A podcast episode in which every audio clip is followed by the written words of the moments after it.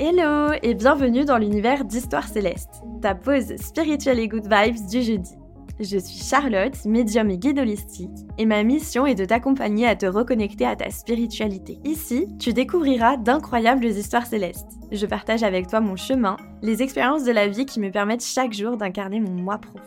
Et j'ai la chance de partager certaines de ces histoires avec des invités incroyables, des âmes qui n'ont pas croisé ma route par hasard. Belle écoute Hello à tous, bienvenue dans ce nouvel épisode, le premier épisode de l'année avec mon invité du mois. Mon invitée du mois, elle s'appelle Shana Lies. Peut-être que certains et certaines d'entre vous la connaissent euh, via les réseaux sociaux et notamment euh, sur Instagram.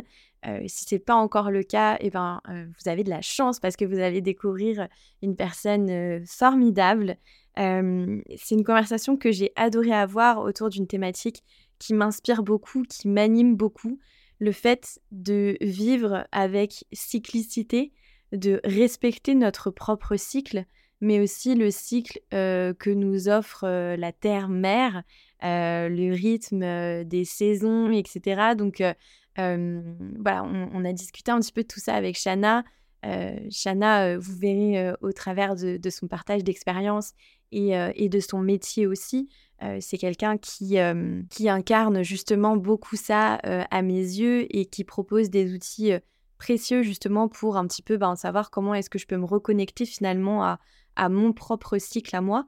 Euh, donc euh, ouais, c'est une conversation euh, que j'ai beaucoup aimée. Je vous mettrai évidemment tous les liens qui renvoient vers les, les, réseaux sociaux de Chana pour que vous puissiez la retrouver au-delà de ce podcast. Encore une fois, si vous ne la connaissez pas encore, je vous invite vivement à la suivre.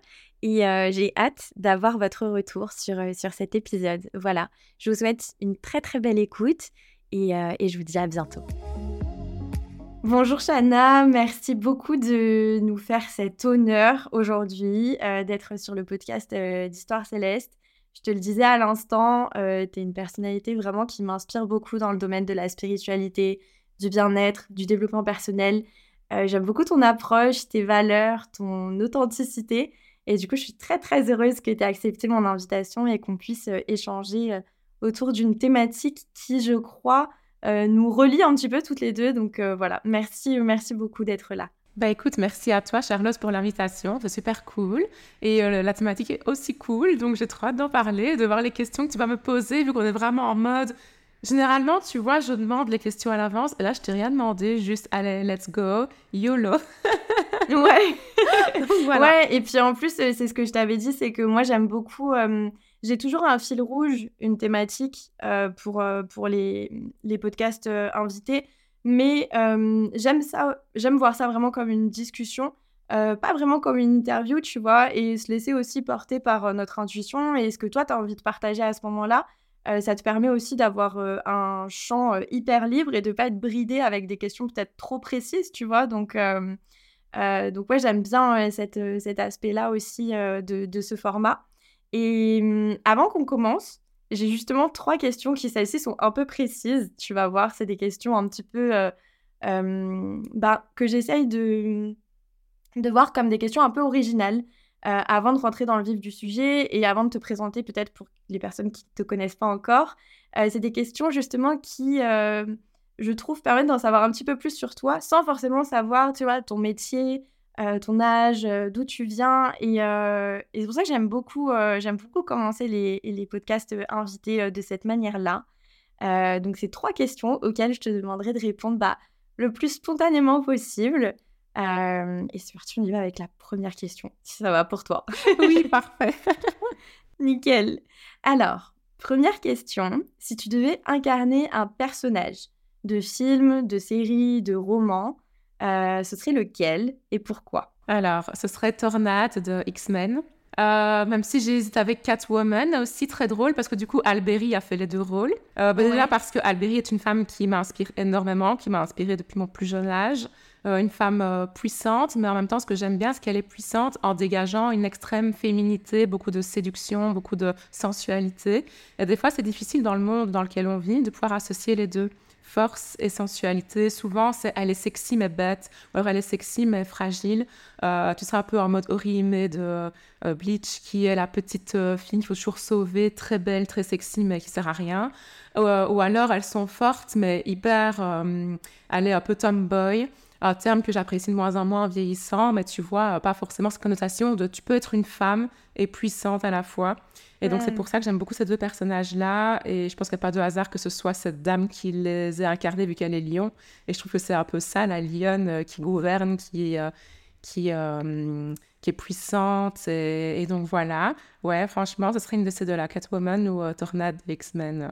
En tout cas, une super-héroïne, parce que, ouais, j'aime trop les femmes badass, puissantes, qui, ont, qui ont encore à revendre et qui ont beaucoup de potentiel, beaucoup d'intelligence. Donc, voilà. Ça me parle euh, beaucoup euh, ce que tu dis là. Euh, deuxième question.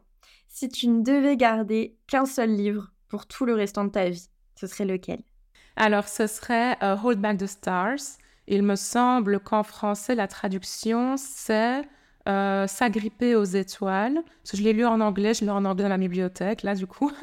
Donc, c'est pour ça. C'est un livre de Cathy Kahn, euh, qui est euh, anglaise. Et franchement, c'est un livre incroyable que j'aimerais bien relire. De base, c'était une sélection totalement au hasard.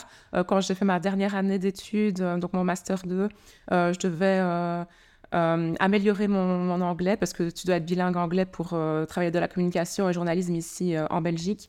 Et donc j'avais pris un livre en anglais pour juste practice and improve my English. Et donc j'ai pris celui-là par hasard parce qu'il y avait des étoiles dessus. Et en fait, l'histoire est incroyable. C'est une histoire d'amour qui se termine pas bien. Et c'est vrai que moi, malgré le fait que je suis une très grande romantique et amoureuse de l'amour, euh, j'avoue qu'au cinéma et dans les films, j'aime beaucoup les trucs qui se terminent mal. Et, euh, ah ouais, ok, c'est drôle. Ouais, ouais. Et en fait, j'aime beaucoup euh, l'univers fantastique et aussi science-fiction. Et là, du coup, Hold Back the Stars, c'est la science-fiction, c'est l'Europe dans 50 ans. Et euh, j'aimais beaucoup cette approche-là avec une troisième guerre mondiale, euh, deux personnes qui tombent amoureuses alors qu'elles ne sont pas censées tomber amoureuses parce qu'en fait, il y a un logiciel dans leur tête qui fait qu'elles sont censées vivre leur vie pour s'épanouir, etc., jusqu'à l'âge de 30 ans. Et après 30 ans, elles ont le choix de se marier avec la personne de leur choix, de fonder une famille ou pas, etc. Dans, un, dans une espèce d'utopie, euh, dystopie, c'est vraiment un mélange entre les deux parce qu'il y a beaucoup de choses où on se dit, oh, c'est trop bien, parce que tous les 2-3 ans, les gens qui vivent en Europe sont obligés de voyager pour découvrir les cultures sur le continent. Euh, parce qu'en gros, c'est l'Europe qui s'est battue contre les États-Unis et les, États-Unis ont perdu grâce à l'alliance de l'Europe avec l'Australie et le Canada chose qui pourrait vraiment, entre guillemets, se passer. Et euh, surtout quand il y a eu l'élection de Trump, ça parlait encore plus. Et il me semble que j'ai lu le livre à ce moment-là. Le livre est sorti euh, plus ou moins en même temps que les élections qui ont élu Trump à l'époque. et donc c'était assez, c'était vraiment une très très belle lecture. Et je pense que cinq ans après, le relire là maintenant, ça me ferait quelque chose de différent encore. Donc Ouais. Mon programme pour Noël, du coup, là, maintenant que tu m'en parles, euh, pas de hasard. ouais, franchement, euh, ça m'intrigue trop. Euh, je connaissais pas du tout, tu vois, et euh, ça me donne vraiment, ça me donne vraiment envie de le lire. moi, je, lis plus des lectures en général qui sont un peu, tu sais, type axé développement personnel, mais roman, romancé, tu vois. C'est un roman, mais on a quand même des euh, des leçons en lien avec euh, beaucoup la spiritualité, le développement personnel. Genre là, en ce moment, je suis en train d'en lire un, bon, c'est un classique, mais Tout le bleu du ciel, tu vois, on en a beaucoup entendu parler. Et, ou alors euh, Modankawa avec Kilomètre Zéro. Oui. ce, genre de, ce genre de roman-là, moi, j'adore ça. Euh, mais ce, que tu ce dont tu me parles là, moi j'adore regarder ce genre de série en général. Mais c'est vrai que je lis pas du tout, euh, tu vois. Euh. Mais normalement, le livre va être adapté au cinéma. c'est juste qu'ils ont traîné sur la production, donc on l'attend pour 2025. Et en fait, c'est avec l'acteur principal des nouveaux Star Wars, la nouvelle trilogie de Star Wars. donc le noir qui incarne le personnage principal, j'ai oublié son nom, ça fait tellement longtemps que j'ai vu ça, ça fait temps que c'est sorti aussi. Et donc on l'attend impatiemment. donc voilà, on espère que le projet ne va pas être abandonné. Ouais, ouais, carrément. Franchement, ça, ça peut être une super, euh, ça peut être super chouette. Bah, en tout cas, merci beaucoup pour, euh, pour cette découverte. Et euh, tu vois, rien qu'avec ces trois petites questions, déjà, je trouve qu'on en apprend un peu plus sur. Bah, alors, je, je t'avoue que pour te suivre sur les réseaux, je suis pas hyper étonnée de tes réponses. je trouve que ça reflète ce que tu laisses transparaître justement sur ta personnalité au travers des réseaux. Et, et, je trouve ça hyper intéressant parce qu'avant même en fait de savoir un petit peu bah, ton métier, encore une fois, tous ces aspects-là qu'on a tendance à dire dès qu'on rencontre quelqu'un et qu'on se présente, tu vois. déjà, tu as parlé du, signe astrologique du lion, donc on sent déjà qu'il y a un peu un lien avec l'astrologie chez toi. Euh, euh, et, justement, bah, moi, je t'ai découvert d'abord au travers euh, d'Astro, d'Astrolia, dans un premier temps, lorsque tu évoluais principalement un petit peu dans, bah, dans cet univers assez axé astrologie, finalement. Et petit à petit, je t'ai vu... En fait, je t'ai vu... Moi, je te donne vraiment mon, point de vue extérieur, mais je t'ai vu vraiment petit à petit te hum, présenter plus comme Shana, vraiment dans son entièreté, tu vois. Alors, évidemment, avec euh, ce qu'on a envie euh, de montrer sur les réseaux, puisque évidemment, euh, il y a aussi, voilà, les... Instagram, c'est pas la vraie vie et on le sait, mais je, je t'ai découvert vraiment de plus en plus ouverte et avec une expérience, enfin un partage d'expériences assez précieux justement sur ton cheminement, sur comment est-ce que finalement j'évolue moi aussi en tant que en tant que âme vis-à-vis de mon identité profonde, de mes aspirations qui peuvent changer au fur et à mesure de, de, mon incarnation. Euh, donc, euh, donc voilà, petit à petit, j'ai découvert une âme avec... Euh, moi, je te, trouve vraiment, tu sais, âme artiste avec une grande palette de couleurs différentes. Et, du coup, bah, justement, est-ce que toi, tu peux te, te présenter avec, avec tes mots peut-être? Est-ce que tu as envie de nous faire part sur, sur qui est Shana? Euh, bah, clairement, tu visé juste avec le côté âme d'artiste. Euh, c'est vrai que euh, bah, depuis que je suis toute petite, j'écris. donc, ouais, je suis vraiment une grande créative, une artiste, toujours avec les idées très perchées. Donc, ouais, ce serait le premier mot. donc, voilà, je toujours la vie. Enfin, j'ai tout le temps plein d'idées en tête. La difficulté, c'est de choisir les idées et de voir lesquelles je vais développer dans les prochains mois, dans les prochaines années, etc. après, autre, une autre chose. Euh, je dirais le courage. Euh, parce que bah, je viens d'un milieu qui n'était pas facile. Donc, euh, je viens d'un milieu pauvre où ma mère, clairement, m'a élevée avec le SMIC. voilà, ma mère n'est pas du tout cultivée, n'a pas du tout été à l'école. donc voilà, et elle, justement, elle a toujours essayé de m'inculquer, voilà, malgré les nombreux défauts qu'elle a, elle a toujours essayé de m'inculquer ce truc de réussir, d'être une femme pour elle-même, d'être indépendante, et puis après, en fait, de faire ses choix euh, plutôt amoureux, donc toujours penser d'abord avec la tête, après avec le cœur. Ce qui est très drôle parce qu'en fait aujourd'hui, avec l'âge que j'ai, le recul que j'ai, je fais plutôt les choix par cœur et moins par tête, justement. Euh, mais euh, oui, donc ça c'est le deuxième, deuxième chose, le courage, parce que j'ai dû me décarcasser toute seule. Et encore hier, j'ai un ami qui m'a appelé pour mon anniversaire et tout, qui m'a dit ça, qui m'a dit ouais, t'es trop une t'as fait tout toute seule, t'es construite toute seule, donc voilà. C'est vrai que j'ai tendance à l'oublier. Et alors, dernière chose, je dirais, allez, l'optimisme. Parce que, comme je le disais il n'y a pas longtemps, j'ai beau être une scorpionne, euh, j'ai un côté très sagittaire en moi, parce qu'en fait, si j'étais née euh, simplement six heures plus tard, j'aurais été sagittaire et pas scorpion. Donc, ça se ressent sur mon thème astral. Et en effet, euh, je suis très. j'ai toujours regardé le côté positif des choses et tout. Et je pense que c'est ça, en fait, qui m'a rendue courageuse. C'est pas que je me suis dit, ah ok, la vie m'a pas fait comprendre que j'étais obligée d'être courageuse pour m'en sortir. Mais il y a aussi ce côté où, euh, peu importe les embûches, peu importe les difficultés, etc., que j'ai pu vivre, et c'est ce que je dis toujours à tout le monde, bah, quand tu veux vraiment un truc, juste vas-y, et à un moment donné, ça va se débloquer.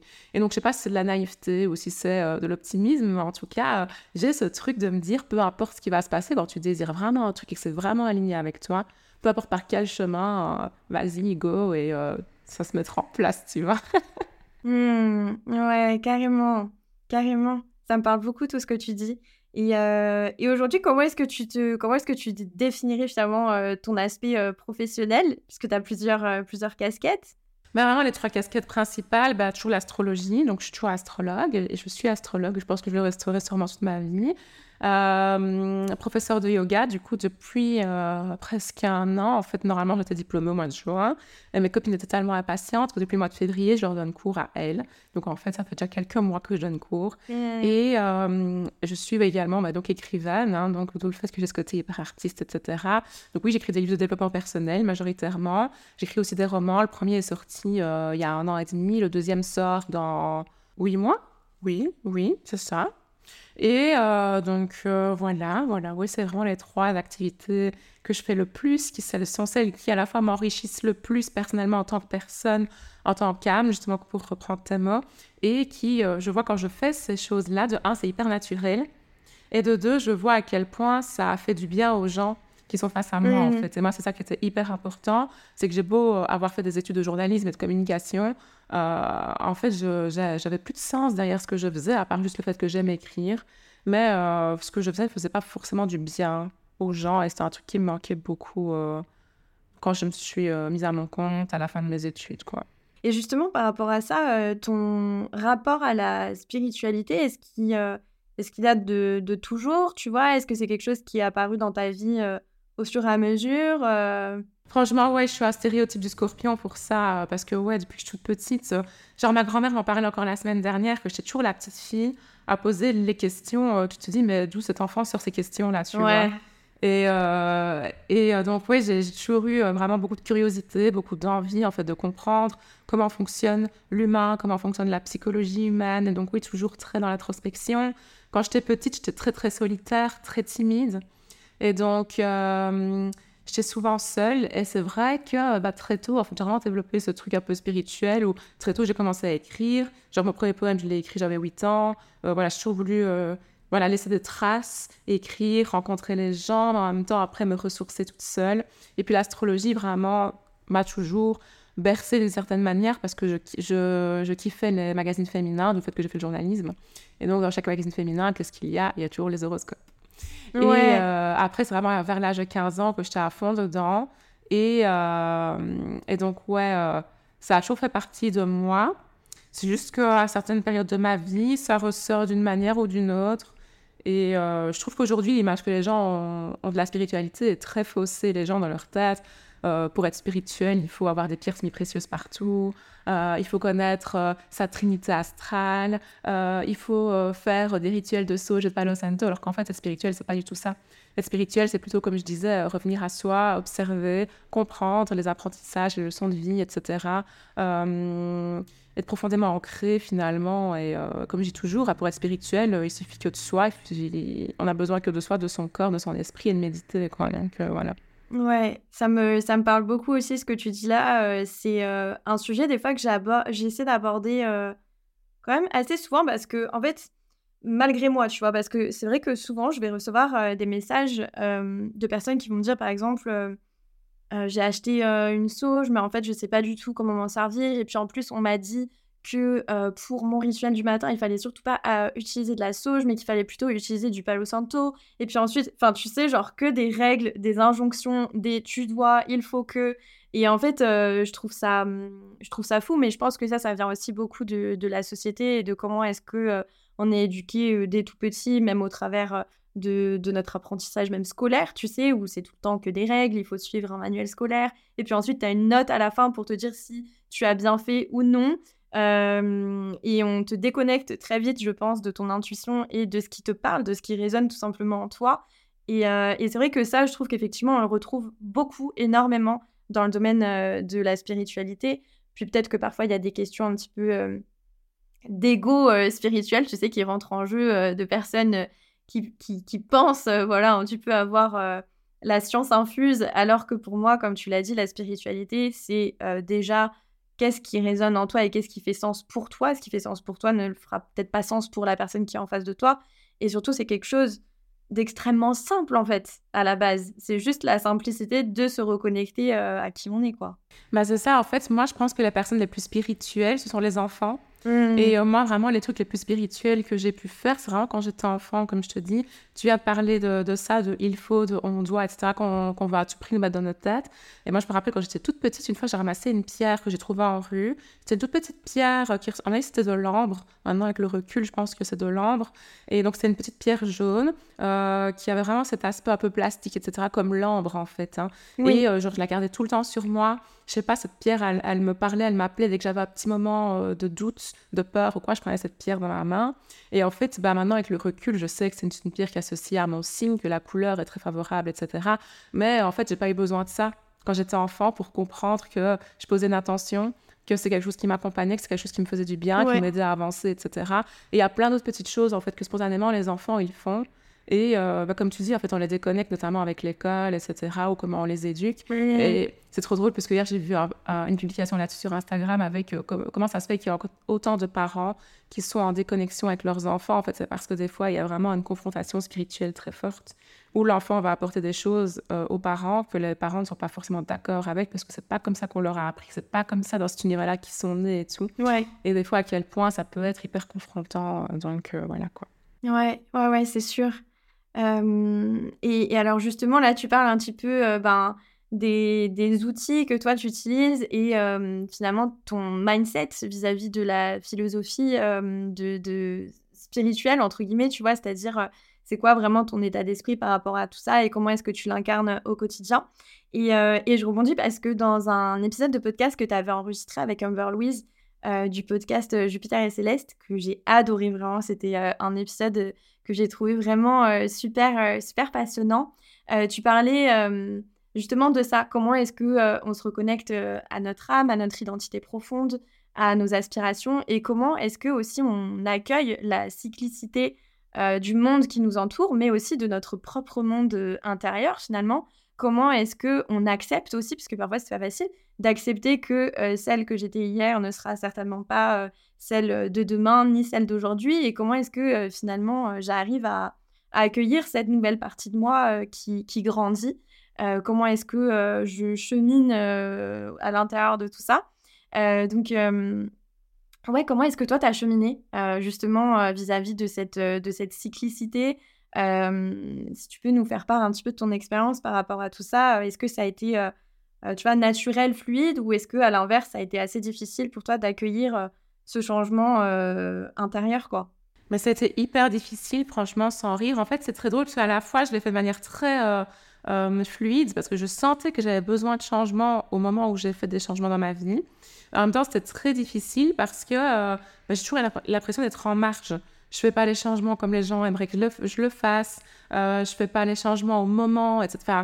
voilà, a toujours, comme tu dis, plein d'injonctions. Et en fait, il a vraiment fallu que je déprogramme plein des choses qu'on m'a enseignées, plein des choses qu'on m'a dites, plein des choses sur moi euh, qu'on m'a fait croire. Tu sais, ne serait-ce que le fameux euh, t'es une gentille fille, hein. tu vois. Euh, c'est un petit peu, c'est plein des choses comme ça. Tu vois, je suis passée par la psychothérapie, etc., durant les trois dernières années ici. parce que, ouais, j'ai vraiment besoin d'apprendre à savoir qui j'étais sans toutes ces étiquettes, sans toutes ces façades. D'ailleurs, à un moment donné, j'avais voulu lancer une chaîne YouTube sur les étiquettes tellement que ça m'avait marqué euh, tout ce travail-là que j'avais fait en psychothérapie. Et, euh, ouais, en fait, des fois, c'était très difficile parce que je me heurtais à des choses. J'étais persuadée que c'était moi. Et en fait, en revenant à l'essence même de pourquoi est-ce que je mettais ça en place, de pourquoi est-ce qu'un jour, je me suis dit, ah, tiens, en fait, ça, c'est pour moi et tout, à quel point, en fait, c'était faux à quel point c'était pas moi qui désirais ça, mais à quel point c'est des fois les désirs des gens autour de moi qui ont été implantés dans ma vie, alors qu'en fait, ça devrait être dans leur vie à eux et pas dans la mienne, tu vois. Et euh, c'était des fois difficile et hyper confrontant de me dire, mais merde, en fait, je travaillais sur ça depuis le début et en fait, euh, ça m'appartenait pas, c'était pas moi. Euh, si je reviens à l'essence de, si je me rappelle de moi quand j'étais enfant, de ce que je voulais faire et tout, en fait, c'était rien, rien à voir, quoi, tu vois. Et donc, ça a été des fois très difficile. J'ai vraiment eu des périodes de très gros down, surtout en 2022 fin 2022. Euh, cette année-ci, je faisais mon anniversaire et tout, euh, bah, justement, il y a quelques jours euh, avant qu'on enregistre ici. L'an dernier, c'était très difficile pour moi. D'ailleurs, j'ai failli annuler ma soirée d'anniversaire en dernière minute parce que j'étais vraiment totalement désalignée. En même temps, j'arrivais pas à faire jaillir les trucs qui étaient là, mais c'était tellement dur de faire certains choix que j'étais vraiment pas bien. Euh, j'ai arrêté de poster sur les réseaux pendant une longue période et tout. Euh, grosse remise en question. Je un gros tri dans mon entourage où il y a des gens que j'ai décidé de ne plus euh, voir, de ne plus contacter. et voilà, à nouveau, c'est des choses qui ne sont pas forcément bien accueillies par les gens non plus. Pourquoi tu arrêtes de me voir? Pourquoi machin? Bah, Tu vois et, mais en fait, c'est juste que bah, des fois, euh, ça matche plus et on évolue et c'est OK, en fait, tu vois. Et en fait, c'est plein de choses comme ça. Donc, c'était difficile de revenir à mon propre cycle parce qu'en fait, ce que j'ai réalisé, c'est que depuis que j'étais toute petite, on essayait de me faire fonctionner sur un cycle qui devrait être collectif.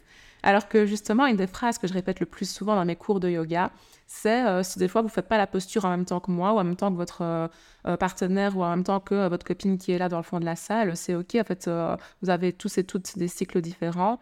Et en fait, des fois, c'est ok d'écouter son cycle à soi et pas celui du collectif, en fait. Et, et donc voilà, quoi. revenir à, mon cycle à moi, à comment est-ce que je fonctionne, à quelle période est-ce que je suis la plus productive, la moins productive, qu'est-ce qui me parle, pas, pas tu vois. ouais, ouais, bien sûr. Ouais, bien sûr. Bah, par rapport à ça, c'est quoi les outils, tu vois, qui ont pu euh, t'aider, qui ont pu t'accompagner justement euh, dans euh, cette reconnexion à, hum, à l'évolution perpétuelle de, ton âme? Comment est-ce que tu as réussi à être à l'écoute de plus en plus? Je crois que c'est vraiment tous les outils que je partage dans mon nouveau livre, ici qui vient de sortir, donc Une année avec mes étoiles. Et c'est en parlant d'ailleurs avec mon éditrice, en fait, que l'idée du livre est née, parce qu'elle voulait savoir justement comment je faisais pour être entre guillemets aussi aligné. Et euh, en fait, je dis, bah, je sais pas, j'essaie de vivre en fonction des saisons. On vit euh, euh, sur un côté de la planète, sur un côté du globe où on a la chance d'avoir quatre saisons, où en fait tout est cyclique justement, et la vie nous, force de, normalement, et la, la météo normalement nous force à être cyclique. Et aujourd'hui, on va à l'encontre de ce cycle. Quand tu penses qu'à l'époque, nos ancêtres, en hiver, c'était la période d'introspection, de repos. Et aujourd'hui, on force les gens à toujours garder ce rythme de 9-17 euh, qui ne leur correspond pas, où les gens sont fatigués, ils ont tous des chutes de magnésium, de zinc, de fer, bah, de tout ce qu'il faut, euh, et euh, qui n'est pas du tout aligné avec eux, qu'en fait, ils ont besoin de repos. Et en fait, je disais, bah, je, sais, sais pas, j'essaie de méditer tous les jours, un petit peu du journaling quand je médite pas, tu vois, je n'ai pas fait de méditation, je fais du journaling ce matin. le yoga, revenir dans mon corps, parce que en plus, on est dans une société ici en Europe où on est tout le temps dans la tête et on revient jamais finalement au corps. Et je trouve ça hyper important et c'est pour ça en fait, que juste faire de l'astro, ça me frustrait. Parce que l'astro, bah, ça fait quoi? Ça te met encore dans ta tête. Alors que euh, le yoga, ça permet de revenir dans le corps, la méditation aussi. Donc ça, direct, c'est des choses que j'ai intégrées. Euh, le journaling, pouvoir poser mes émotions, prendre un moment juste pour être en tête à tête avec moi-même et me dire, OK, qu'est-ce que tu ressens là, Shana? Qu'est-ce qui se passe dans ton cœur? Qu'est-ce qui te fait peur? Euh, même des fois quand c'est positif, il y a des, grandes joies qui font très peur. Pour l'instant, j'en vis une d'ailleurs, une très grande joie qui fait peur. Et, euh, juste pouvoir l'accepter, pour avoir un pouvoir avoir un espace en fait pour pouvoir exprimer ça. Et des fois, bah, c'est pas avec quelqu'un, c'est pas avec, c'est juste avec soi-même, juste avoir déjà euh, cette habitude en fait de s'écrire à soi, de se parler à soi. Qu'est-ce que je peux encore citer? L'alimentation, qui a pour moi été hyper bénéfique parce que j'ai des gros problèmes hormonaux. Et, euh, et en fait, donc ça donne des ovaires polykystiques. Et donc en fait, euh, bah, mon alimentation a totalement changé. Et que je te dis l'année dernière, donc euh, il y a un an d'ici tout pile, en fait, quand j'ai vraiment eu une phase de, down profonde, bah, en fait, la seule chose qui m'a sauvée, c'était ça, de me reconnecter à mon alimentation parce que de un, je n'étais pas bien psychologiquement parlant. Et en plus, j'avais des grosses carences dans mon corps, sauf que je ne le savais pas. Et juste changer deux, trois petites choses. J'en parlais avec mon ostéopathe la semaine dernière. Ça a tout changé. Donc, en fait, c'est vraiment un tout. C'est vraiment un tout. Il n'y a pas une technique euh, euh, clé. Il n'y a pas un truc magique. Et en plus, un truc qui peut fonctionner pour moi, comme la méditation, par exemple, ça peut ne pas fonctionner pour d'autres personnes. Tu des personnes pour qui ça va être plutôt de la marche en pleine nature, quelque chose que je pratique beaucoup aussi. Tu en as d'autres pour qui ça va être la musique. T'en as d'autres pour qui ça va être la lecture, enfin, tu vois. Et je pense que c'est ça aussi, se trouver ces petits rituels qui nous permettent de nous reconnecter à notre propre, cycle et d'avancer avec, euh, avec ça, quoi. Ouais, bien sûr. Ouais, ouais, tout, tout à fait. Je te, je te rejoins euh, là aussi beaucoup sur ce que tu dis et je rebondis aussi sur ce que, disais, ce que tu disais par rapport aux saisons parce que c'est vraiment quelque chose que j'ai expérimenté aussi, euh, moi, sur mon chemin. donc, tu vois, moi, pareil, par rapport à des problèmes hormonaux, comment est-ce que a démarré un petit peu mon chemin spirituel, euh, entre autres, cette reconnexion au corps C'était via l'alimentation au tout début. Euh, ça a été un peu le point de départ de tout ça. Et puis, euh, au fur et à mesure, j'ai intégré d'autres pratiques, des rituels. J'avais ce besoin de ritualiser chaque passage clé un petit peu de l'année, donc les solstices, les équinoxes. Et la dernière fois, je faisais un peu le point sur ça parce que aujourd'hui, avant, les rituels, je les faisais de mon côté dans ma chambre. Et aujourd'hui, je guide ces espaces justement où j'accompagne les personnes qui souhaitent ritualiser ce passage-là. Et, et, ouais, je me faisais la réflexion et je me disais, j'ai l'impression que plus j'avance dans le temps et plus je ritualise ça, mais en pleine conscience, tu vois. C'est pas juste dire, ok, ah ça y est, on est en automne, on fait un petit rituel, je propose une méditation, et puis voilà, c'est vraiment le faire en pleine conscience. Ne serait-ce, alors en plus maintenant j'ai déménagé, avant j'habitais en ville, maintenant j'habite à la campagne, donc je pense que ça, ça aide aussi sur pas mal de points, mais tu vois, ne serait-ce quand je prends la voiture, je me rends compte là en ce moment que c'est le, le, premier automne, j'ai l'impression, en tout cas en tant qu'adulte, que je vis vraiment en pleine conscience, c'est-à-dire où euh, chaque jour où je prends ma voiture, je me rends compte que les arbres ont encore changé, qu'il y a de moins en moins de feuilles, que ça y est, l'hiver entre de plus en plus. Et ça, c'est des trucs que euh, avant, même si je ritualisais tout ça, euh, je trouve qu'il me manquait encore cet aspect pleine conscience, c'est-à-dire que c'est pas seulement dans le moment où là je suis en train de faire mon rituel, mais c'est vraiment dans la vie de tous les jours au final, de juste prendre le temps comme ça, voilà, ne serait-ce pendant un, trajet en voiture, de, prendre le temps de, conscientiser ça, en fait, de conscientiser le fait que euh, euh, on est en train de passer euh, dans un nouveau cycle et comment est-ce que ça peut résonner en moi aussi quelque part, faire une sorte d'effet miroir sur aussi qu'est-ce qui se passe à l'intérieur de moi dans mes énergies.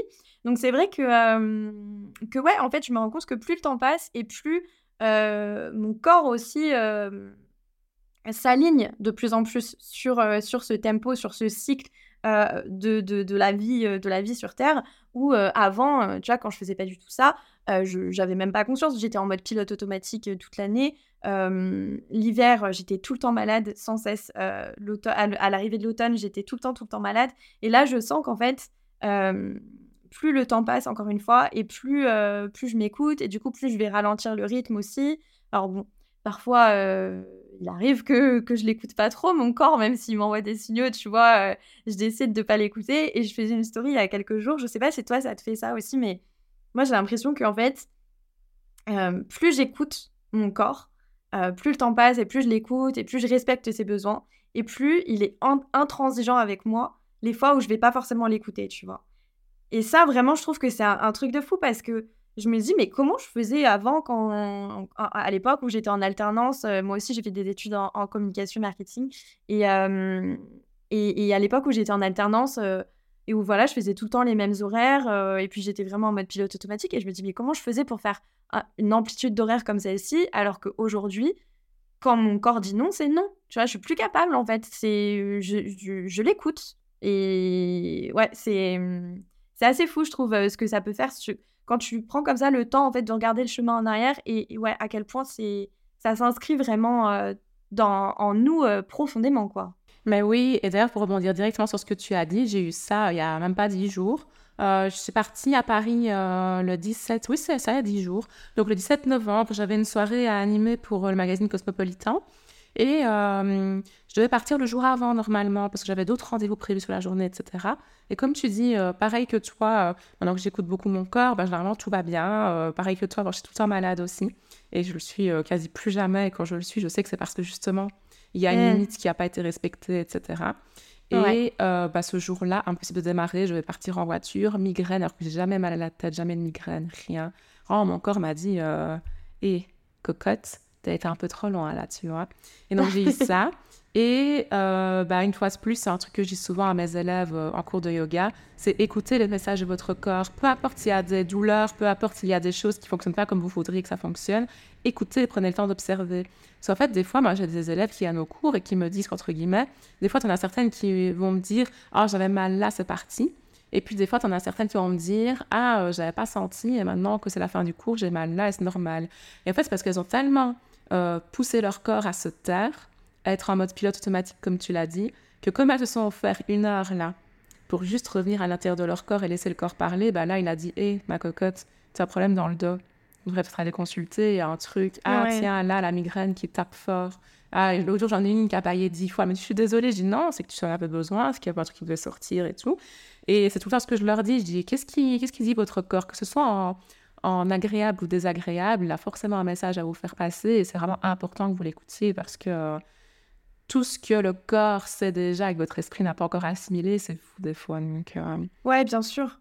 Et, ça me fait penser à ce que tu disais tout à l'heure. Euh, je trouve ça intéressant, toi, du coup, que tu aies l'aspect euh, astro et l'aspect aussi yoga parce que, en fait, d'un côté, tu me diras après ce que tu en penses, mais j'ai l'impression que d'un côté, en fait, tu as cette analyse peut-être plus mentale, c'est-à-dire de bah, comment sont alignées les planètes en ce moment, comment est-ce que ça peut influencer sur nos énergies, que ce soit les planètes, mais aussi bah, ce qu'on disait avec les saisons, les cycles de la Terre de manière générale tout au long de l'année.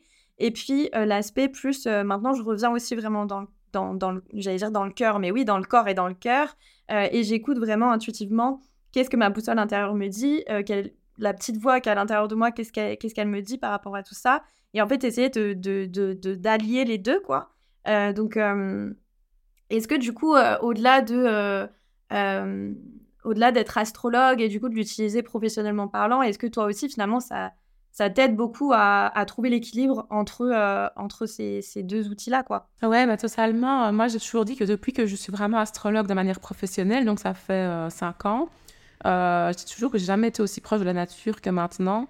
Parce qu'en mm. fait, euh, l'astrologie, comme on la pratique nous euh, ici en Europe, donc l'astrologie tropicale, qui a été donc schématisée, théorisée en Mésopotamie il y a plus ou moins 3000-3500 ans d'ici. elle est basée sur le cycle des saisons. Et donc, c'est hyper important pour moi dans mon quotidien, parce qu'en fait, ça m'a vraiment appris de tu sais, un verso, il n'est pas verso euh, juste comme ça. En fait, il est verso parce qu'il est né à la période de l'année la plus froide, euh, celle où la neige, la glace, la givre tient au sol. Tu vois, une balance n'est pas balance pour rien, elle n'est pas amoureuse des belles choses pour rien, c'est parce qu'elle est née à la période qui est la plus colorée de l'année une des périodes les plus belles. Le taureau, pareil, mais dans l'autre sens, vu que c'est l'automne et le printemps qui s'opposent. Et donc, c'est des signes qui sont fortement attirés par les belles choses parce qu'ils sont nés dans ce contexte-là. Euh, moi qui suis scorpion, qui suis toujours dans les trucs très deep, très profonds, bah, c'est parce que je suis née à la période d'introspection où, euh, je l'ai dit tout le temps, ces temps-ci à mes cours d'astro-yoga, que euh, c'est une période aquatique, l'automne, c'est une saison d'eau. Euh, c'est une saison où il pleut énormément et c'est pour ça qu'elle est associée à l'élément eau. Et le scorpion, c'est le signe qui va t'aider à laver tes deuils, à laver, tu vois, euh, à nettoyer tout ce qui est mauvais, tout ce qu'il faut lâcher, en fait, pour après euh, mieux se retrouver. Et en fait, c'est ça, ça fait sens. Et quand on observe un petit peu la nature et qu'on observe un petit peu le fonctionnement des choses, mais on est la nature, on fait partie de la nature, et donc c'est trop dommage en fait de déconnecter à ce point-là, alors qu'en fait tout ce qui se passe sur Terre, c'est ce qui se passe en nous aussi, mais d'une autre manière, sous une autre forme. Et donc clairement, l'astrologie m'a aidé de un revenir dans la tête en mode ok, je vais prendre du recul, qu'est-ce qui se passe là, et après ça m'a aidé à revenir vraiment dans l'instant présent, euh, à observer en fait mon environnement, les gens autour de moi, etc. Et comme je te dis, l'approche qui me manquait, c'est l'approche du corps. C'est pour ça que j'étais chercher euh, dans le yoga, quoi, tu vois. Mais euh, clairement, ça, ça fait partie du cycle. Et euh, ça qui est hyper intéressant de s'intéresser à ça, en dehors de l'aspect prévision, un peu ésotérique et tout, surtout pour l'aspect calendrier et, et, fonctionnement de la vie, en fait, tout simplement. Ouais, bien sûr. et ça me fait penser à un truc en même temps que, en même temps que tu parlais, je me disais, comment est-ce que toi, tu fais pour ça, c'est vraiment une difficulté parfois que moi je vais avoir, par exemple, si j'ai des deadlines, euh, si j'ai vraiment un truc euh, imposé. Et en fait, je sais pas pourquoi, euh, je pensais au fait que toi, tu es aussi auteur, donc tu, comment, tu écris des romans. et est-ce que parfois, justement, est-ce que, alors tu me diras peut-être que tu le ressens sur, sur une autre partie de ton activité professionnelle, mais est-ce que parfois, le fait justement d'écouter son cycle, c'est difficile dans le sens où on est aussi dans une société où les deadlines sont importantes, où il y a un moment, bah, tu dois rendre. alors, je m'y connais pas hyper bien dans tout ce qui est édition, etc. Mais j'imagine que tu dois avoir des deadlines où tu fais valider un peu ton manuscrit ou ce genre de choses. Comment est-ce que toi, justement, par rapport à. Je, pense à ça parce que c'est vrai que c'est une activité quand même très créative au final, tu vois? C'est pas non plus un truc, euh, j'imagine que l'inspiration, elle n'est pas non plus là euh, tout le temps. Donc, euh, comment est-ce qu'on deal en fait avec ça, tu vois? Alors, bah, moi ici, ce que j'essaie de faire, bon, déjà, j'ai eu la chance, entre guillemets, d'avoir énormément d'ouvrages publiés parce qu'en fait, j'ai déjà écrit beaucoup de choses de mon côté. Et donc, en mmh. fait, moi, généralement, j'ai vraiment une période où j'écris. J'écris énormément, en fait, de octobre à mars. Ok. Entre avril et septembre, je vais très peu écrire. Et donc, euh, vu que j'avais déjà écrit beaucoup de choses, ben, j'ai pas eu ce truc forcément de pression de deadline parce qu'en fait, il fallait juste corriger, revoir certaines choses, etc. Il y a juste vraiment mes deux oracles que j'ai écrits euh, euh, en direct, si je peux dire ça comme ça. Et en fait, le truc qui était génial, c'est qu'il fallait que mes manuscrits soient rendus pour le mois de mars, justement, pour les oracles. Et en fait, c'était parfait parce que, comme je t'ai dit, c'est en hiver que j'écris le plus. Donc, c'était aligné. Ici, j'ai vraiment eu du mal pour euh, le livre qui vient de sortir parce que euh, j'ai dû terminer l'écriture au mois de juin. Et en fait, comme j'ai dit, normalement, j'écris plus à cette période-là. Donc, c'était très dur pour moi. Et en fait, ce qui s'est passé, c'est qu'après, j'ai eu une hernie discale. Tellement que j'ai forcé sur mon cycle que j'ai fait quelque chose que je ne fais jamais. Bah, du coup, mon corps a répondu différemment. Et tous les kinés que j'ai pu voir, j'en ai vu quatre, hein, tout l'été, étaient tous unanimes que c'est à cause de la rédaction du livre que j'ai eu mon hernie discale tellement que je me suis mis une pression mentale, etc. Et que mon corps n'a pas l'habitude, parce qu'en plus, je suis quelqu'un qui bouge beaucoup. Et le problème, c'est qu'il y a tellement de choses à écrire, parce qu'il y a 400 pages, du coup, dans l'almanach, c'est que euh, j'avais... Euh, j'avais donc, euh, du coup, bah, des journées, des fois, où j'écrivais non-stop et je bougeais plus forcément, alors que normalement, bah, je fais beaucoup de yoga, de sport, etc. Et du coup, mon corps était en mode, qu'est-ce qu'elle fait, celle-là? Pourquoi est-ce qu'elle bouge pas? Normalement, elle a l'habitude. Et puis, bam, c'est mon dos qui a pris, du coup. Parce que j'ai une sensibilité, donc c'est pas que un truc psychologique. Hein. Euh, voilà, c'est un truc fonctionnel de base parce que j'ai une sensibilité de ce côté-là. D'autres personnes de ma famille ont fait des hernies discales. Euh, j'ai euh, une morphologie et un squelette qui fait que j'ai plus de chances d'avoir une hernie discale que quelqu'un d'autre. Mais ça s'est manifesté à ce moment-là parce que j'en ai hmm. eu clairement plein le dos, quoi. Ouais, c'est euh, ça. C'était pas aligné avec mon cycle, etc. Et voilà, le livre, je l'adore, il est sorti et tout, mais j'ai vraiment eu besoin de faire un break, du coup, de juin jusqu'à août. Je voulais plus entendre parler du livre, parce qu'il allait sortir fin septembre, début octobre, et je ne voulais pas être en dégoût du truc, en mode je, je veux plus le voir, je, tu vois. Et donc, j'ai vraiment dû faire une grosse pause d'écriture et tout, euh, de même plus parler à mes éditrices, etc. Tellement que ça avait été une grosse charge de travail, une grosse pression. Euh, euh, et qu'en plus, c'est pas de base euh, quelque chose que j'avais pensé et quelque chose que j'avais imaginé, du coup, euh, dans, dans mes projets, en fait, de l'année, quoi. Donc, voilà. Ça, c'est un peu bousculé. Donc, ouais, des fois, ça m'arrive, comme toi d'avoir un cycle et de pas forcément l'écouter, de le respecter. Et après, il y a des choses comme ça qui se manifestent. Mais généralement, j'essaye toujours un maximum de le faire. C'est pour ça que j'ai choisi aussi d'être à mon compte, parce que c'est pas toujours possible, hein, soyons clairs, il y a des choses qu'on n'aime pas dans notre métier. En plus, euh, bah, quand je dois faire ta compta, etc., tu es obligé de la faire. Tu peux pas la post-poser, tu peux pas, voilà. Mais, euh, mais au moins, je peux essayer de vivre un maximum à mon rythme, quoi. Euh, voilà. Ouais, ouais, bien sûr. Je pense que moi, c'est ce que je me dis toujours, même si, évidemment, comme dans n'importe quel métier, dans n'importe quel statut, tu as des avantages, tu as des inconvénients, évidemment. Mais je pense que pour moi, vraiment, cette, cette liberté, elle est elle est folle en fait dans, dans mon statut et dans comment est-ce que euh, j'ai choisi aussi quelque part parce que euh, quelque enfin en fait ça dépend. Je pense que c'est même pas une question de statut. Je suis en train de me contredire moi-même parce que je suis en train de réfléchir et je me dis au début euh, moi où j'étais à, mon compte ma toute première entreprise c'était une entreprise dans le tourisme et je me rends compte justement à quel point je me suis emprisonnée moi-même dans un statut où à la base tu as l'impression d'avoir une de, de pouvoir jouir d'une certaine liberté parce que euh, j'avais encore beaucoup de croyances, beaucoup de pensées limitantes sur le fait que quand tu es entrepreneur, euh, il faut que tu travailles euh, de 7h du matin jusqu'à 20h parce que sinon, tu n'arriveras jamais vraiment à faire décoller ta boîte et puis tu n'arriveras jamais à te dégager un salaire. Tu vois, il y avait beaucoup de, questions comme ça aussi en lien avec, bah, avec la notion d'argent aussi beaucoup et de comment est-ce que j'allais pouvoir faire de cette activité une activité pérenne et qui puisse me permettre de, vivre et me, dégager, me dégager un salaire décent sur, euh, sur le long terme.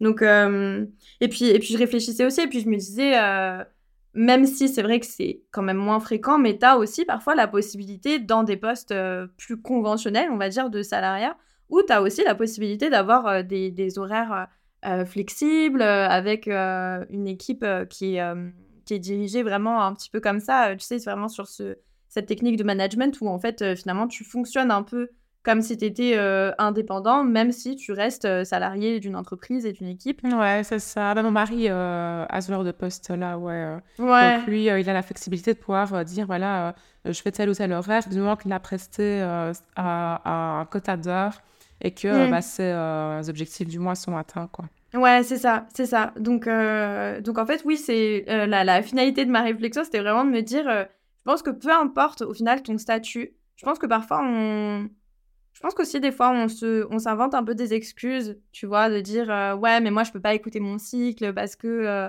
euh, bah, en fait, j'ai un statut qui me permet pas de le faire, tu vois. Et en fait, bah, peu importe que tu sois indépendant, pas indépendant, je pense qu'on se trouvera toujours des excuses au final pour, pour dire ça, alors que c'est une question de, de, volonté aussi, je pense, quelque part. C'est Moi, souvent, quand je pense développement personnel, spirituel, je me dis, ça demande aussi, honnêtement, ouais, une certaine discipline aussi, un certain investissement en, en soi-même, tu vois. Ça demande du du courage et de la détermination au quotidien pour euh, justement respecter tout ça, quoi. Des fois, ce serait plus simple de dire euh, bah non, moi j'y peux rien, c'est comme ça, et puis. Euh, ouais, c'est ça, totalement. Je te rejoins à 100% sur tout ce que tu as dit, qu'on trouve toujours des excuses.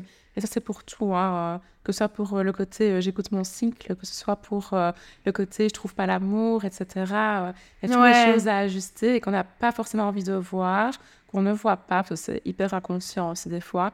Et euh, en tout cas, il y a toujours des choses à mettre en place pour euh, juste s'aider soi-même. C'est la première chose à faire. Donc, euh, Ouais, bien sûr.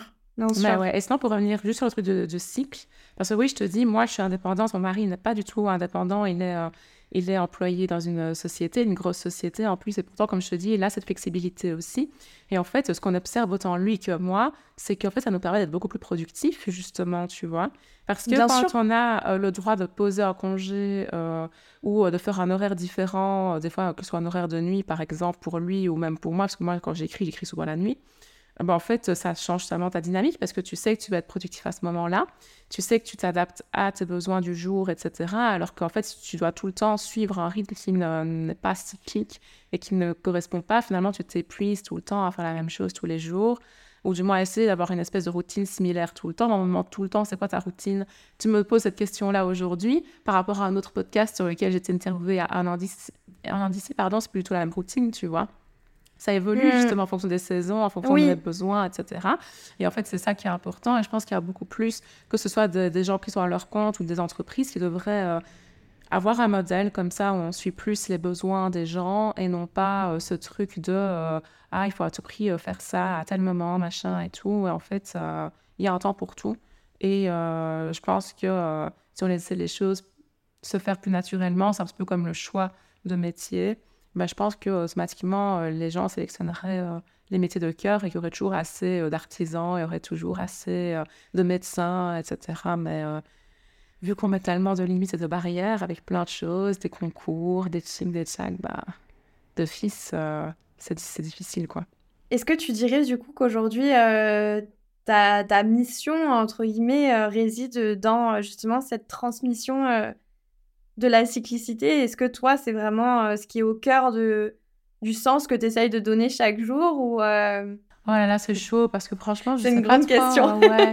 Je sais pas. en, fait, tu sais euh, pourquoi je te dis ça? Tu sais pourquoi je te dis ça? Parce que euh, bah, c'est un peu ce que je t'avais dit, je crois. C'est que je trouve que d'un point de vue extérieur, vraiment, c'est que toutes les choses que tu mets euh, en place, du moins professionnellement parlant, que ce soit, tu vois, ta collaboration par exemple avec Interflora, bah, tes ouvrages aussi, ce que tu proposes en termes d'accompagnement au-delà des ouvrages, mais du coup plus en face à face, tu vois, avec les, tu proposes des ateliers aussi autour du yoga en fonction de la période dans laquelle on est, ce genre de choses. Et moi, je, du coup, j'ai vraiment ce truc de me dire, en fait, finalement, tout, tout se relie par, par, par ce fil rouge euh, qui, euh, qui parle beaucoup de cyclicité, je trouve. Mais d'un point de vue extérieur, tu me dis ce que tu en penses. Mais... On pourrait dire que ouais, c'est parce que j'ai euh, mes nœuds lunaires sur l'axe bélier-balance, avec le nœud ascendant sur la balance, qui voudrait dire que je. Une de mes missions de vie, un de mes projets de vie, c'est d'apporter l'équilibre, l'harmonie. Donc ça va avec ce que tu dis hein, par rapport à cette cyclicité. Oui, c'est vrai. Oui, c'est vrai, en fait. Dans tout ce que j'essaye de faire, c'est vrai qu'il y a toujours cette notion de cycle, comme tu dis. Oui, j'ai mes apéros astro euh, que je fais du coup à chaque équinoxe, euh, chaque solstice, que j'aimerais bien pouvoir faire plus régulièrement avec les autres sabbats euh, de la roue aussi. J'ai donc cette collaboration avec Aquarelle pour les fleurs. Ouais, c'est vrai. Ah, c'est Aquarelle, pardon, je me suis trompée de. c'est pas grave. Mais donc, oui, c'est vrai que j'ai toujours ce truc de cycle. Là, mon livre est à sortir et donc c'est 365 jours pour briller. Donc, une année avec mes étoiles. C'est qu'un jour à son rituel, à chaque fois, c'est pensé en fonction des saisons, etc. Oui, c'est vrai que c'est ce que j'essaie d'apprendre aux gens. Comme je te dis, même à mes cours de yoga, de se reconnecter à son cycle et pas forcément d'essayer de faire telle posture, de la faire de la même manière que moi, de la faire de la même manière qu'une autre personne qui est mm. présente dans la salle. Peu importe, pas de se comparer, mais de se, de se reconnecter à soi. Donc ouais, de base, moi j'ai toujours dit que tu vois la mission pour laquelle j'ai lancé euh, Astrolia à l'époque, donc qui n'est plus Astrolia vu que tout est revenu à mon nom, euh, c'était euh, pour aider les femmes à accéder au bien-être et à l'amour de soi. Mais finalement, c'est vrai que le bien-être et l'amour de soi, ça passe par écouter son cycle. Tu vois, donc ça va ensemble, en fait. Dans ma vision, en tout cas, du bien-être. Hein. Maintenant, ma vision du bien-être peut être différente de quelqu'un d'autre. Mais oui, c'est vrai qu'il y a cette notion de cycle qui est très, très, très, très présente. Euh, donc, euh, ouais, pourquoi pas Pourquoi pas Mais oui, moi, c'est vraiment ce truc de rayonner pour soi. Euh, parce que pour moi, rayonner pour soi, ça peut éliminer le, la vie des autres. Donc, voilà, clairement. Et l'amour de soi, le, le cycle, ouais, c'est vraiment des choses qui sont importantes, quoi. On verra. Mais de toute façon, je dis toujours que le jour où je ferai une reconversion professionnelle, ce sera pour devenir sexothérapeute, euh, tout ça, m'intéresser à tout le cycle euh, féminin. Après le cycle lunaire, on passe au cycle des vraies lunes. ouais. Et donc, c'est vrai qu'il y a toujours cette notion de cycle qui est encore présente, quoi, tu vois. Hmm. Donc, ouais. Merci, merci beaucoup, euh, merci beaucoup, Shana, pour, pour tout ce que tu nous as partagé pendant cette conversation qui était hyper, euh, hyper intéressante. Merci beaucoup. Ben, merci à toi, Charlotte, pour l'invitation. Et on va finir sur euh, deux petites questions. Alors, normalement, c'est une question, mais je me suis rendu compte tout à l'heure, en cours de discussion, que j'avais oublié une question. Euh, tu sais, au début, je t'avais dit qu'il y en avait trois, et en fait, je t'en ai posé que deux. Donc, c'est pas grave. Il n'y a pas de hasard. On va voir c'est quoi cette question. ouais, je trouve qu'elle va bien aussi en clôture d'épisode. donc, première question, ce serait Comment est-ce que tu définirais la vie sur Terre en quelques mots? Hmm. Pour moi, la vie sur Terre, et c'est toujours ce que je dis aux personnes qui me consultent en astrologie, c'est que tu vois, moi, c'est pour ça que je parle jamais de mission de vie, je parle toujours de projet de vie, d'expérience de vie, d'événements. Euh, de choses inconfortables et des choses confortables. En fait, moi, ce que je dis toujours, c'est que euh, on est des âmes qui sont venues s'incarner ici euh, sur Terre pour vivre, des expériences. Et en fait, moi, la vie, c'est ça. La vie, c'est vraiment commencer d'un point A. On ne sait pas quand le point B va arriver. On ne sait pas quand, après la naissance, un jour, le deuil arrivera. Et donc, c'est vraiment vivre un plat d'expériences dans la vie. Et euh, c'est pour ça que moi, je définis jamais ma vie selon une mission bien spécifique, mais plutôt selon des expériences que je sens que j'ai envie de vivre et que mon âme est venue vivre en fait ici sur Terre. Et donc, euh, ouais, c'est ça, la vie sur Terre, c'est vivre plein d'expériences au fur et à mesure de euh, son cycle à soi, une fois de plus, et par rapport à des choses qui vibrent en nous, parce que c'est un peu comme plein de petites graines. J'ai vraiment cette impression quand on est un être humain, qu'on a plein de petites graines en soi qui demandent juste à germer, à, fleurir, à éclore. Et en fait, il y, a des moments de vie où, quand on fait l'un ou l'autre projet, ça vibre tellement qu'en fait, ça, c'est des choses qui éclosent en fait en nous. Et, euh, et voilà quoi. Donc, euh, donc, ce serait ça la vie sur Terre. Oui, je partage euh, la, même, la, même définition, la même définition que toi. et je fais une petite parenthèse avant de, de clôturer avec la dernière question, mais J'aime beaucoup ce que tu dis aussi sur euh, la, mission de vie. Ça encore, je trouve que parfois on a beaucoup d'injections en lien, d'injonctions en lien avec euh, la mission de vie, comme quoi elle doit être aussi obligatoirement reliée à, aux professionnels. Tu vois, ça c'est une grosse croyance aussi, je trouve que on entretient. Euh, comme quoi ta mission de vie, en fait, c'est finalement ton métier. tu vois, et j'ai beaucoup, moi, comme ça, en consultation, en guidance, des personnes qui me disent Mais est-ce que tu peux voir ma mission de vie pour savoir dans quel domaine je dois m'orienter. Euh, et en fait, euh, en fait, non, pour moi, euh, ta, ta, mission de vie, tu peux très bien aussi l'incarner et, et, respecter un peu aussi cette, cette identité profonde et ses aspirations, tant dans ta vie professionnelle que dans ta vie personnelle. Enfin, je veux dire, il y a la mission de vie, encore une fois, comme la spiritualité, ce qu'on disait au début, c'est aussi quelque chose de très, très simple. Et il n'y a pas besoin d'aller chercher midi à 14h. je veux dire, si ta mission de vie pour toi, bah, on parlait, tu vois, de transmission, transmission en lien avec le cycle.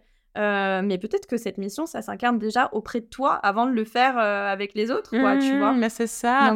Et tu vois, pour citer Chloé Bloom, elle avait dit qu'une fois, elle avait fait un espèce de voyage chamanique pour voir sa mission de vie. Et en fait, elle avait été bah, sur le cul parce que c'est ça, elle s'attendait à ce qu'on lui dise un truc, comme tu dis, un métier et tout, parce qu'elle était encore fort jeune et surtout de la spiritualité à ce moment-là. Et en fait, tout simplement, son âme s'est incarnée pour la beauté, pour vivre la beauté. Vivre la beauté des choses, vivre la beauté corporelle, faire plein de choses comme ça. Et en fait, moi, c'est ça, tu vois, selon euh, la mission de vie, j'ai bien des guillemets, la mission de vie que j'aurais selon l'astrologie, moi, c'est le relationnel avec mon honneur en balance et tout, c'est vraiment le besoin de connecter avec les gens, le besoin de partager, etc. Et plus je vieillis, plus c'est quelque chose que je ressens. Et donc, il y a beaucoup de gens qui me voient comme quelqu'un d'entrepreneur, girl boss et tout, alors qu'en fait, euh, bah, ça fait partie du coup des choses que j'ai envie de diffuser, euh, des messages que j'ai envie de diffuser, parce qu'en fait, enfin pas le girl boss, mais comme je me sers de ma carrière pour diffuser des messages que j'ai envie de diffuser, connecter avec les gens au final, créer des relations. Mais moi, vraiment, mon but premier à chaque fois, c'est vraiment de connecter avec les gens, créer du lien, etc. Et en fait, euh, tu imagines, ta mission de vie, c'est créer du lien. En fait, peu importe que ce soit ton métier, pas ton métier. Euh, tu vois, je serais, même mère, je, serais, même mère au foyer, au final, euh, ma mission de vie. Bien sûr. Créer du lien, que je connecte, en fait, je suis dedans. Donc, donc voilà. Et donc, finalement, ça ne veut, ça veut pas dire grand-chose. Et donc, il n'y a vraiment pas de stress à se mettre avec ça. Il n'y a pas un métier qui est fait pour nous. On a toujours plusieurs qui sont faits pour nous. Et c'est à nous de voir euh, à quelle place on s'épanouit le mieux, à quel moment, à quelle période du cycle de sa vie, quoi. Euh, voilà, moi, je me suis épanouie euh, en tant que communicante et journaliste durant mes études. J'ai travaillé pour des médias à ce moment-là. Puis après, je me suis épanouie en tant qu'astrologue uniquement. Puis après, j'avais double casquette astrologue et écrivaine. Et puis maintenant, j'ai une triple casquette avec le, métier de prof de yoga. Et voilà, peut-être que, comme je dis, dans 10 ans, je serai peut-être sexothérapeute. Euh, peut-être que, euh, voilà, j'accompagnerai les femmes euh, à passer à la symptothermie pour ne plus prendre la pilule. Enfin, tu vois, c'est des trucs qui m'ont toujours passionnée et qui seraient toujours finalement en lien avec cette mission que j'ai de créer du lien et de permettre aux gens de créer du lien entre eux, etc. Donc, voilà. Et si tu pouvais dire euh, quelque chose à la petite Shana euh, de, 7, euh, de 7 ans ou 10 ans, qu'est-ce que, qu'est-ce que tu lui dirais? De jamais croire qu'elle rêve trop grand, de jamais croire qu'elle prend trop de place, de jamais croire que elle doit tamiser sa lumière, c'est toujours un truc qu'on m'a fait ressentir quand j'étais plus jeune, que je prenais trop de place, que voilà, je brillais trop, qu'il fallait que je sois plus modeste, etc. En fait, la modestie, on s'en contrefou. Ça, c'est laisser une injonction européenne parce qu'en vrai, tu vas ailleurs sur Terre, tu vas en Afrique, tu vas aux États-Unis. Déjà, les gens là-bas, ils vont te dire, mais juste accepte ton glow, juste accepte de prendre la place que tu prends et c'est OK. Et c'est un truc très européen, en fait, de tout le temps dans la modestie, etc. Moi, c'est quelque chose qui m'a fait beaucoup souffrir, quelque chose qui m'a euh, pas rendu service du tout et euh, qui m'a fait attirer à moi des mauvaises personnes, etc., justement. Et donc, euh, ouais, non, juste de prendre la place qui lui est due, de jamais croire qu'elle prend trop de place et tout, et au contraire, juste de, de s'assumer, de glow up en permanence, quoi. merci, merci beaucoup, Shana. Merci. Bah, merci à toi. Merci pour ton écoute. Si cet épisode t'a plu, je t'invite à laisser une note sur la plateforme sur laquelle tu m'écoutes. Ça m'apporte énormément de soutien et c'est ta façon à toi de donner vie à ces histoires célestes. Ton retour est précieux, alors surtout n'hésite pas à m'écrire ou à partager cet épisode sur les réseaux sociaux. On se retrouve sur Instagram, histoire.céleste au pluriel, avec tout mon amour, Charlotte.